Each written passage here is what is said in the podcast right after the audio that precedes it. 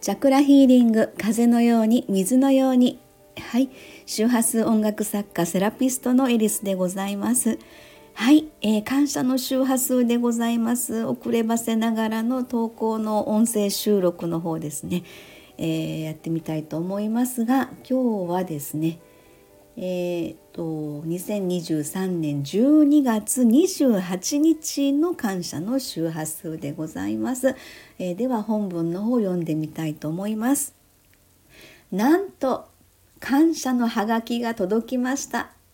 かわいいかわいい娘のような彼女です。師走の気ぜわしさもほっこり心温まる。とっても優しいセラピストさん。ありがとね。はい。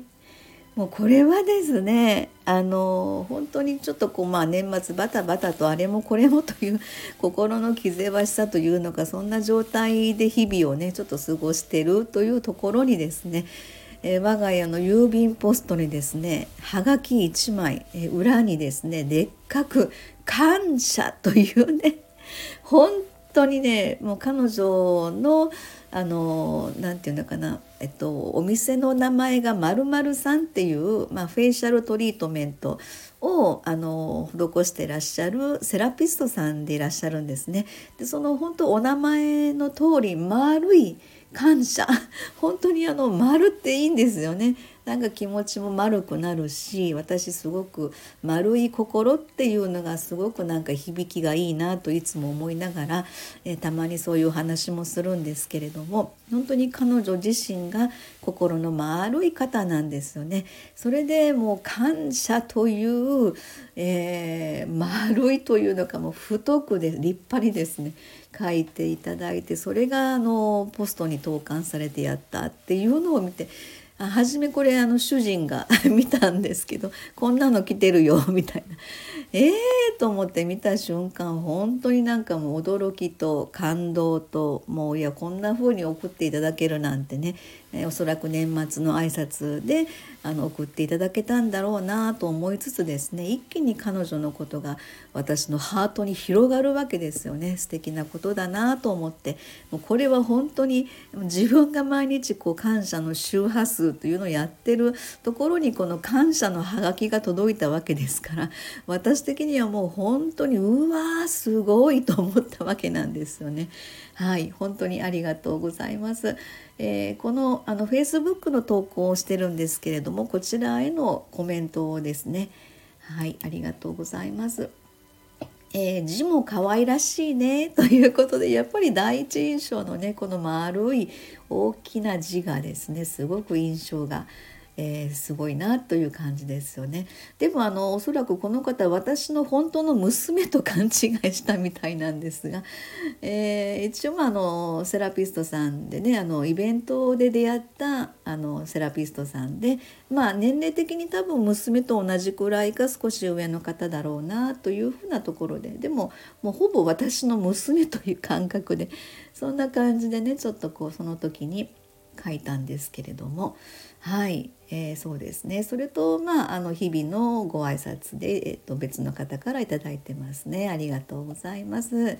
はい。そんなわけでですね。えー、っとまあこの方はあの関西圏に住んでらっしゃる方ですのでえーと、今年2023年に、えー、5月ぐらいだった？違ったかな？ちょっとあの春あたりぐらいにえー、っとそのあるとあるですねオープンされるあの旅館というかあのお店があって、えー、そこのオープンイベントで、まあ、マルシェ的な感じのことがあったんですね。でそこで私はこのチャクラ星占いで、えーと、あのそこに出てましてそれとまあうちのアートクリエイトの社長はですね、まあ、脳波測定やりますのでそんなところで、まあ、あのお店を出してたんですがそこで、えーと、マルシェとしてあの施術フェイシャルトリートメントということで施術をされてたということで、まあ、そこで出会ったわけなんですね。本当にあの人との出会いって不思議なんですけれどもそこからどういうふうに、えー、発展展開されていくのかなということで面白いなというふうにも思いますけどもやっぱりもう自分があのある程度年齢重ねてというか人生経験踏まえてということでそしたらあの自分がその年代の頃に何をやっていたかなとかいうことを考えてもですねあの、まあ、もちろん娘と年齢が近いっていうこともあるんですけれどもすごくね何でしょうねこれあの愛おしいというのか。一生懸命。何にしても一生懸命なんです前向きで一生懸命にあの取り組んでらっしゃるのがもう手に取るように分かるのですごく応援したいなというふうにもう素直に自然に感じるんですよね。えとても本当にあの心の優しいセラピストさんだなというふうに感じています。もうこんな感謝のハガキを送っていただけるなんてもう本当にもうありがとうございます。というそんなね、えー、この日は12月28日の感謝の周波数ということで感謝が届きましたという、えー、今日もありがとうでした。ありがとうございます。